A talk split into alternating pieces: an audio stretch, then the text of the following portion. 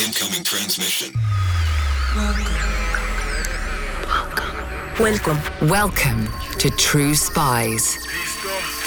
Week by week, mission by mission, you'll hear the true stories behind the world's greatest espionage operations.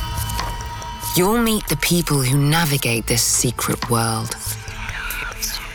What do they know? What are their skills? And what would you do in their position? This is True Spies. Room 39 was the centre of British naval intelligence in London. Room 39 had to come up with plans to make sure that Portugal did not fall into the Nazis' hands. And so Room 39 came up with various clandestine means to do that. And of course, Ian Fleming played a critical role in that. I'm Vanessa Kirby, and this is True Spies. Special Relationships Part 2 The Lisbon Connection.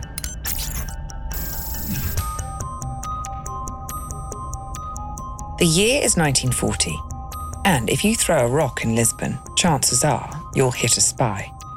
But we wouldn't recommend it. You'd draw far too much attention to yourself. You see, Portugal is in the grip of a dictator, Antonio Salazar, and the streets are crawling with secret police. It was a state that was run by people looking over their shoulder and wondering whether they're going to end up in jail or not because they hadn't said the right things or done the right things to support the Salazar government. It was a fascist state. Fascist, maybe, but Salazar's Portugal is proud of the position of neutrality it's taken in the war. As the Nazi war machine tears through the great powers of Europe, Salazar sells crucial materials, like iron ore and tungsten metal, to the Allies and the Axis.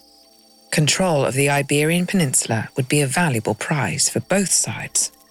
It was a huge, huge game of manipulation, if you like, to ensure that he really was on the right side and that he didn't fall into the Nazi camp and just give up and be paid off, you know, in gold for the iron ore and tungsten.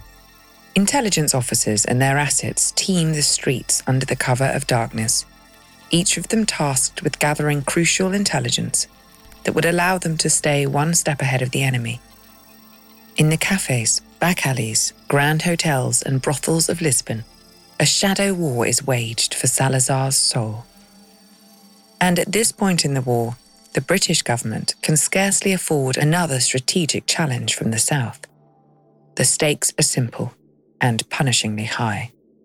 Nobody knows it yet, but America will join the war in December 1941.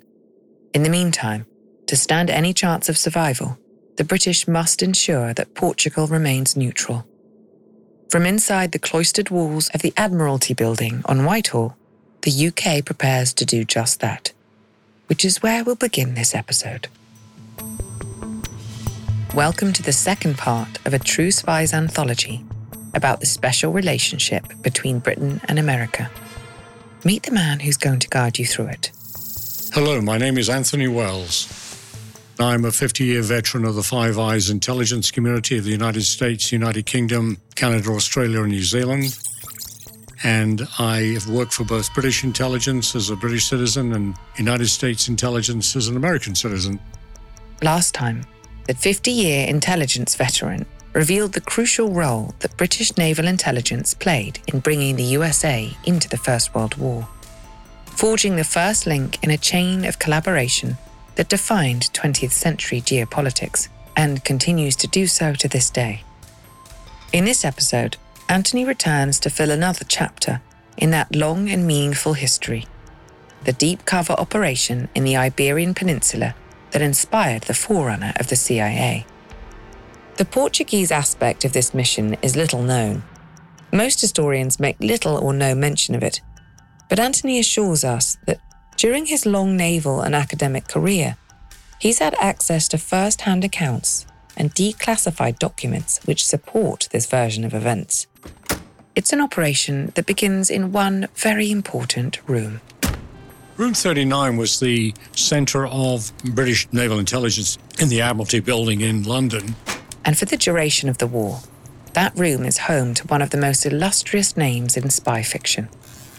He's a commander in the Naval Intelligence Division, also known as Room 39, after its room number at Navy HQ. Room 39, headed by Admiral Godfrey, the Director of Naval Intelligence, and of course his personal assistant, uh, that most people don't realize, is a gentleman called Ian Fleming. Yes, that Ian Fleming. Rear Admiral John Godfrey, Fleming's boss, was mentored by Blinker Hall, the World War I hero we met in the first installment of this anthology. Godfrey is one of a couple of possible inspirations for M, James Bond's fictional superior at MI6. Together, they worked tirelessly to preserve Portugal's neutrality. Room 39 had to come up with plans to make sure that Portugal did not fall into the Nazis' hands. And if the Nazis continue to do this operational intelligence related nasty things to corrupt and control the Portuguese government and the flow of materials, that had to be stopped. And so Room 39 came up with various clandestine means to do that. And of course, Ian Fleming played a critical role in that. Ian Fleming is a very interesting man. He came from an extraordinarily wealthy family. That's critical to know that. His grandfather had been a very successful banker, owned banks. His father inherited the business. In his father, he had two sons. Fleming had a brother. When Fleming's father died, he had little interest in following in the older man's footsteps. Ian Fleming decided in the 1920s and then into the 30s that he would live a life of A, first getting highly educated, which he did, and trained militarily, which he did. Living off a generous trust fund, the young Fleming attended the Royal Military College at Sandhurst at 19 years old. He lasted a year before leaving. Some sources allege that he was struck down with a venereal disease an experience that, unsurprisingly, never found its way into his literary work. Then, after that, because he was so wealthy, he essentially became a European. He went to Europe, he was a big skier.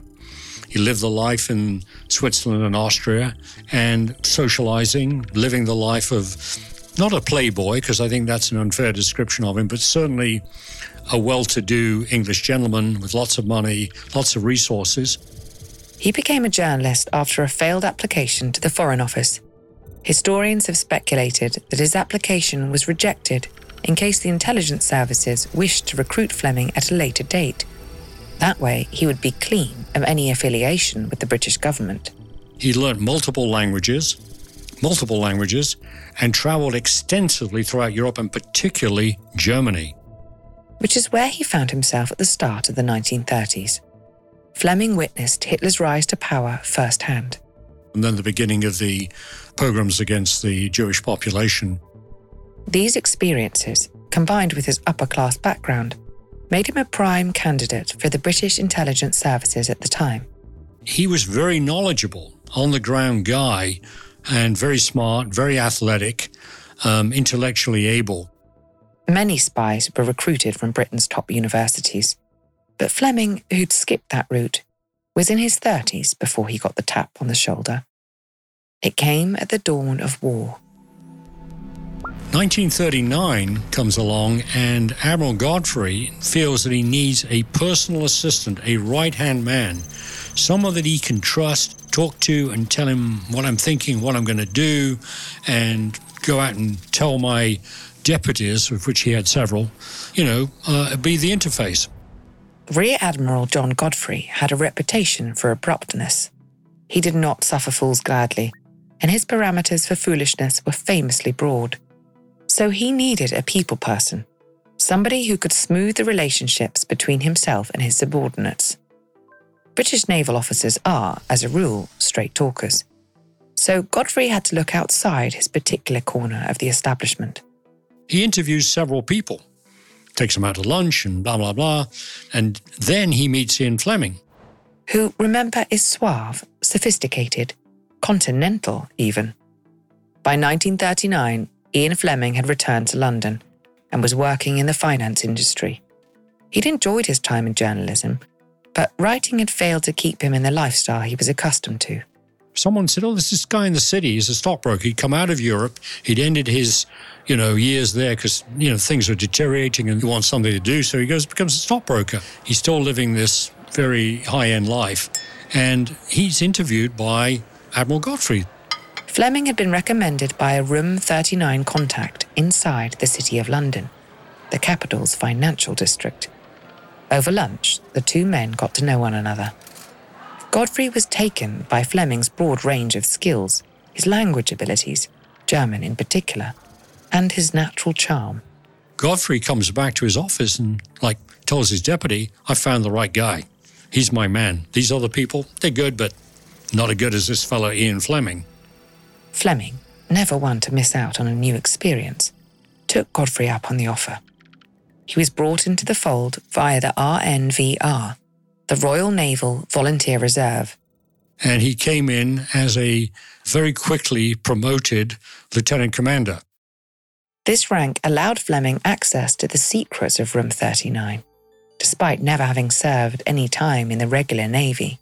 But for the duration of the war, he was a lieutenant commander and then commander of Royal Naval Volunteer Reserve, and he was the personal assistant to the Director of Naval Intelligence. At this point in time, most senior positions in the British establishment, including the civil service and the financial services industry, were held by a narrow band of ex public schoolboys. As a result, the hiring process for top jobs was fairly informal. If your face fit and you were semi competent, doors would always be open to you. But regardless of his formal qualifications, or lack of, Fleming was eager to get to work. And his contribution to the war effort through Room 39 justified his slightly controversial hiring many times over. Room 39 was very critical in figuring out how to address the post invasion of France and occupation of the whole of Europe, other than Spain and Portugal. What are we going to do? By the middle of 1940, France has fallen to the Nazis. Britain is scrambling to establish intelligence networks in the rubble. The Special Operations Executive, a familiar name to long term listeners to this podcast, is in its infancy. We have certain connections in France. SOE is just getting going. Uh, MI6 is basically not playing much of a role, doesn't have a big underground movement in France or anywhere. Emboldened by their victories thus far, the Nazis begin a mass bombing campaign of the British Isles, the Blitz. Tens of thousands of British civilians are killed or injured. Over the English Channel, Allied pilots square off against the Luftwaffe in a series of punishing dogfights in which both sides take heavy losses. Meanwhile, in the Atlantic Ocean, German U boats prowl the waves, threatening to cut off vital supplies to the UK. So, this period from the summer of 1940, after the occupation of France, until the entry of America into the war in December 1941, is a hugely stressful time for Winston Churchill, the Chiefs of Staff, Anthony Eden, the whole leadership. Stressful doesn't really cover it. Because if the Germans take Portugal, they also take the Azores, a Portuguese island colony in the middle of the Atlantic. And if they take the Azores, then trade routes from America would be interrupted, with disastrous consequences. Because without the resources to keep Britain alive, Britain would have, you know, starved to death. They were critical for the transatlantic flow of materials in terms of positioning later on aircraft for attacking U boats from the various islands in the Azores. So there were multiple reasons why Winston Churchill was absolutely, really deeply concerned about what would happen in Portugal and the role of possibly, even if they didn't invade, the role of the German services namely the Abwehr, SDSS, and Gestapo, in both controlling and manipulating Salazar and all of his friends and influence through bribery and corruption and intimidation to support the Nazis and decrease any hope of using the ports, main, particularly Lisbon and Oporto, which are the two main critical ports with deep water harbours, for um, Allied shipping. Churchill looks to Room 39 the Naval Intelligence Division, to provide solutions. Rear Admiral John Godfrey looks to Ian Fleming. Fleming proposes that a network of British spies in Portugal could be instrumental in maintaining Antonio Salazar's neutrality. On the ground in Lisbon, deep undercover, they would work against the Germans who were trying to sway the Portuguese dictator towards the Axis. He was inspired by the fact that special ops, this couldn't be done by conventional military forces. They didn't have the structure, communications, organization, or training to do this kind of undercover, deep penetration work, speak the language, get into Portugal, look like a Portuguese, act like one, but be covert, have weapons stashed away places, be ready to go do their thing. If things really deteriorate and you get the order to go out and basically destroy a lot of facilities and kill a lot of very bad people on the German side. So, first things first, Room 39 needed a crack team of operatives to infiltrate Lisbon, and they weren't going to come from the Royal Navy. Fleming essentially went out and, and put together initially a collection of hugely capable people that were easily adaptable to the quasi military environment, undercover environment, spoke languages, would quickly pick up use of explosives and all of that, and other odd people. And Fleming himself was not adverse to unorthodox hiring practices. One of the guys he created was a guy who'd served time in His Majesty's prison for being a safe breaker, and he hired him because he wanted someone he could have in Portugal who could break into anything surreptitiously and get whatever was inside someone's safe or whatever, or wherever you needed to go to break in somewhere, not just a safe. Unlike the top brass at the Ministry of Defence, Fleming's organisation was fairly egalitarian. Regardless of your background, if you had the right skills, you were in. And so he had people like that, and a lot of very distinguished sportsmen and athletes, um, linguists, people who were good at explosives, divers who could do the underwater detonation work, you know, who were good underwater and knew how to use limpet mines and all that. Most importantly, Fleming was looking for communicators, people who could pass on intelligence as efficiently as possible. Communications were critical. How do you clandestinely communicate without being intercepted by the Gestapo, the SS, or the SD? The team was assembled quickly but it's unclear exactly when Fleming first arrived in Portugal. Some sources have it as early as June 1940, around the time of the fall of France. His remit also extended to the rest of the Iberian Peninsula. He ran parallel operations in Spain and Gibraltar. These plans came under one iconic code name Operation Goldeneye. In Lisbon, Goldeneye had two main objectives. One, interference. German military intelligence, the Abwehr, had a number of undercover operatives active in the Portuguese capital. Likewise, the SS intelligence service, the SD, and the Nazi secret police, the Gestapo, maintained an insidious presence. Fleming's team needed to find out who these operatives were and foil them at every turn.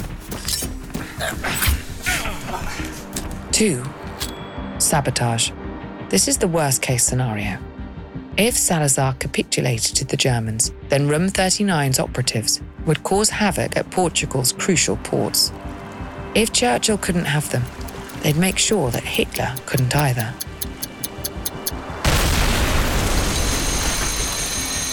Those are the two strategic objectives, no question about it. And then, you know, if you want a third, it was really continuing the free flow of, of trade. Neutral or non aligned ships carried essential materials to British ports from Lisbon that needed to be protected. So it's a very complex scenario of undercover work to be done, and also to ensure that the shipping, the trade side of things kept flowing. It was one of these neutral boats that carried Ian Fleming into the port of Lisbon in 1940. Although, naturally, in Lisbon, he was not Ian Fleming at all. Cover story was that he was a banker, European banker. Any overt ties to British naval or merchant ships would have blown that cover before he'd had a chance to explore its potential. You see, all the best lies contain a grain of truth. Fleming's stint in the City of London, as well as his time as a younger man on the slopes of Austria and Switzerland, made his cover extremely convincing connections to the banking network with official credentials, official recognition, the right connections, right cards, right cufflinks, right tie, right phone calls. And yes, Any phone call made in Lisbon was likely to be intercepted by Nazi networks. Those faultless German language skills really came into their own there. They were assuming they were always intercepted when he called the banks in uh, in Austria and Switzerland. So he knew all that. So he played the game very successfully and got away with it. All told, Fleming had a very particular set of skills that made him a highly effective spy master. No typical British naval officer could have done what Ian Fleming did. I'm sure there are other people, but uh, they weren't that obvious, and they didn't necessarily have his suave manner, his athleticism, his ability to look and act like he was uh, pro German and anti British. And what was this well heeled banker character's reason for being in Lisbon, so far from the counting houses of Central Europe? A booming property market, of course. Thousands of refugees had flooded into neutral Portugal as the Nazis marched west. It was all part of this you know, thing that was going on in Portugal, and particularly Lisbon, where there were a lot of people buying property, many of whom, by the way, were actually fleeing the Nazis, or people who just wanted to get away from, in quotes, the war, who were wealthy Europeans, not necessarily Jewish. The properties Fleming bought gave his banker character a legitimate reason to be in Lisbon. It was crucial that he remained above suspicion. Those properties also doubled as buildings that his agents could use for various purposes. They were weapon stashes, safe houses, and private venues for secret meetings and covert transmissions. The communication side was very, very important. How do you communicate in a country where everyone's looking over their shoulder? Remember, it's not just the Germans themselves that Fleming's agents have to contend with. Salazar's own secret police are everywhere, some of whom also report to the Nazis. Secret encrypted communications was very important. So, the way in which that was transported and stashed away and hidden and used was a huge secret because that was the name of the game. If you can't communicate, you're in trouble. Yes, it's important to communicate securely, but just as important is the ability to know what your enemies are communicating to each other. And then there was the counterintelligence deception side of things, of playing games with the Germans, the whole business of the whorehouse plot. Hello again, True Spies listeners. This episode is made possible with the help of June's Journey, a thrilling detective game which you can play right on your phone. If you're a True Spies listener, it's safe to assume you're interested in clandestine missions, investigative adventures, and deciphering the latest mystery. You can find all of this in abundance and more in June's Journey. In the game, you'll play as the plucky June Parker, an amateur detective in the roaring 1920s. Poor June is set to investigating in order to find the truth of her sister's untimely murder. I don't want to give too much away because the fun of June's journey is seeing where this twisting story takes you. But I've just come to a grisly conclusion thanks to working alongside other real players online as part of a detective club. Take heed though. Not everyone wants to be June's friend. Discover your inner detective when you download June's Journey for free today on iOS or Android. Every day in America, 60 million packages are delivered, but we don't always know what's inside. He bent down to pick the package up. That's when the device detonated. Danger is everywhere, and no one is safe in Austin, Texas, as law enforcement hunts a serial bomber for 19 days. From Sony Music Entertainment, Campside Media, and Pegalo Pictures, this is Witnessed 19 Days. Subscribe on Apple Podcast to binge all episodes or listen weekly wherever you get your podcasts. As we've established, Lisbon is a port city. And where there's a port, there's sailors. Where there's sailors, and we hate to generalize, there's brothels. What happened was the Germans figured out that they could learn a lot of information because remember, it's a neutral port, so you had foreign ships coming in there, including British ships. Those ships were full of sailors with knowledge of British shipping movements. Germans saw an irresistible opportunity to collect intelligence from them. We'll apologize in advance for some outdated terminology here. You could, in a whorehouse, have paid off Portuguese prostitutes who spoke English who could extract information from sailors.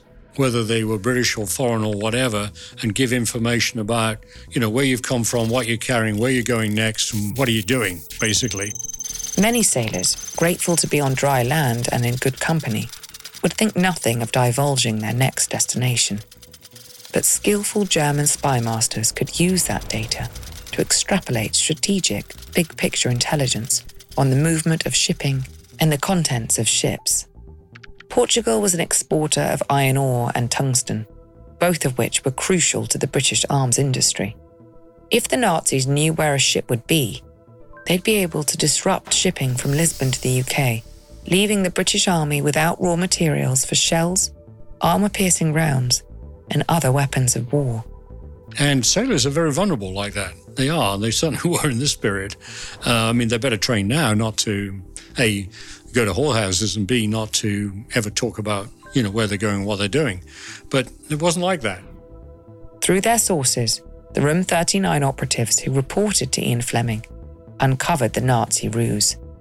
But rather than stop it outright, they decided to flip the script. The Germans had tapped a rich trickle of intelligence. The British needed to poison the well.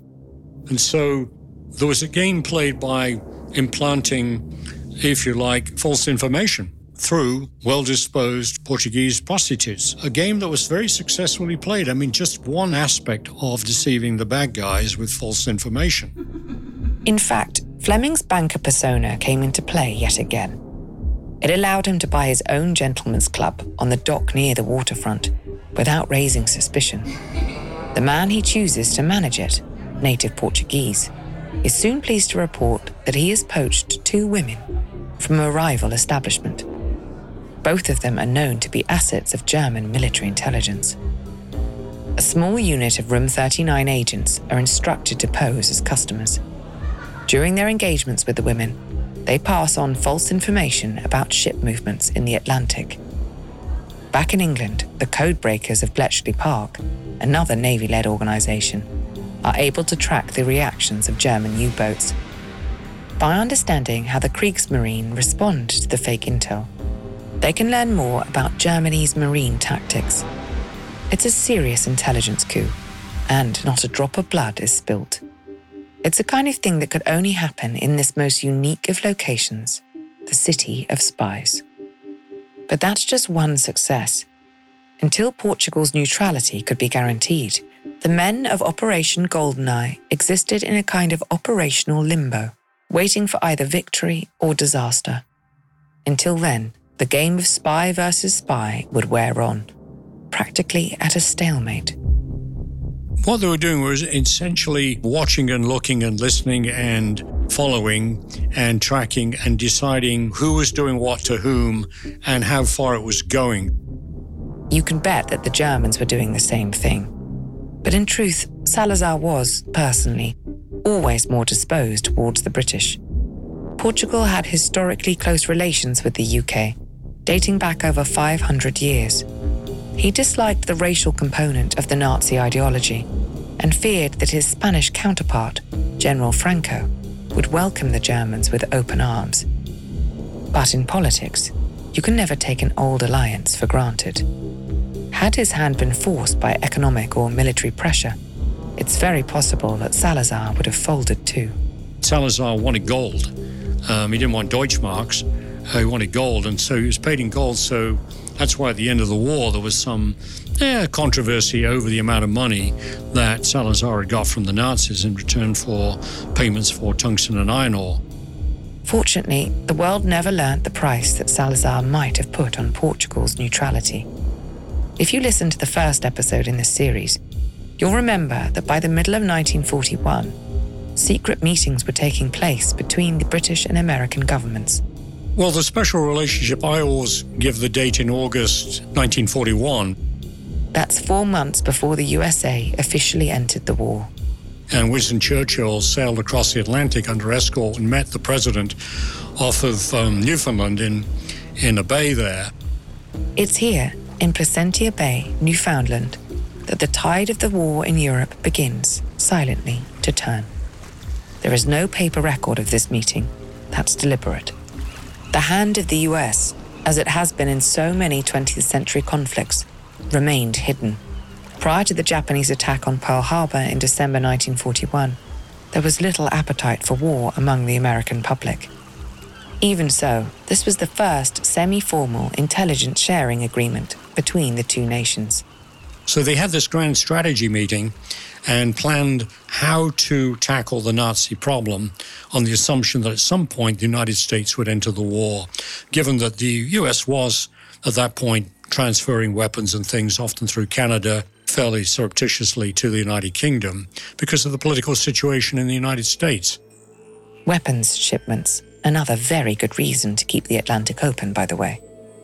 But the historic meeting between Churchill and Roosevelt wasn't the only shadowy rendezvous to take place in 1941. Earlier in the year, Rear Admiral John Godfrey of Room 39 had flown to New York to coordinate with Sir William Stephenson, Britain's highest ranking intelligence officer in the United States. He was a Canadian, came from an interesting background, very successful businessman, very rich, very, very well established, and very, very loyal to the United Kingdom. Naturally, Godfrey had brought his second in command along for the ride. On the day of the meeting, the two men entered a nondescript official building on New York's Rockefeller Plaza. The cover was a building which was a sort of fairly low consular place doing passport stuff and all of that. And in the back area was another area where William Stephenson operated from and was the interface between Churchill and directly with Franklin Roosevelt. When they arrive, there's a fourth man at the meeting an American. Admiral Godfrey goes over and Ian Fleming's come out of Portugal. He wants him at that meeting because this is the meeting at which Wild Bill Donovan comes up to New York from Washington. Wild Bill Donovan, an American hero, no less. He's the US Army's most decorated veteran of World War I. He's also an experienced spy. Godfrey and Fleming talk. Donovan listens. So the meeting that takes place there in New York is the beginning of the genesis of the Office of Strategic Services because he gets the ideas from the discussions with the British, and particularly Admiral Godfrey and Fleming, about how he can create for America, when they go into the war, remember, this is before Pearl Harbor, a clandestine organization to do subversive activities in Europe. Operation Goldeneye an early example of the kind of hybrid intelligence come paramilitary work that will come to define resistance efforts in Europe, fascinated Wild Bill Donovan. And he goes eventually to England, sees how they're organized, their training, the logistics, the communications, and all of that. In 1942, once America had formally entered the war, Donovan became the first director of the Office of Strategic Services, a quaint name for a very important organization. And of course, after the war, OSS was the foundation uh, organization for the Central Intelligence Agency in 1947. Without Ian Fleming, the landscape of spy fiction would look very different indeed. But it's also true that without Fleming's real life intelligence work, the real world of espionage might look very different too. Donovan modeled a lot of what he got up to in OSS on Fleming's organization that he created in order to do the things that he did in Portugal and obviously other places during the, the rest of the war. Yeah, it all got put in stone in terms of legislation, covertly and overtly, and all of that. But it was all about those special relationships that were built at the darkest time of the, of the war. In the next episode of this anthology, we'll leap into another fascinating chapter in the life of the special relationship with returning expert Michael Smith and former CIA officer Jim Lawler. Director Tenet was armed with all the intelligence that my operation had collected on Khan's treachery and said, you know, he's selling out your country. He's dealing in nuclear weapons. We can't have that. And Musharraf's reaction was, I'm going to kill that son of a bitch. I'm Vanessa Kirby. Join us next time for a top secret joint operation in Colonel Gaddafi's Libya. In the 1970s, John Todd burst onto the evangelical scene with a shocking tale. He claimed to be a former witch involved in a then unheard of secret organization called the Illuminati and urged Christians to prepare for a violent world takeover. First of all, the number one weapon in everybody's home should be a 12 gauge pump shotgun. Hear the amazing story of one of the originators of the modern day conspiracy theory. From Magnificent Noise and Sony Music Entertainment, this is Cover Up The Conspiracy Tapes.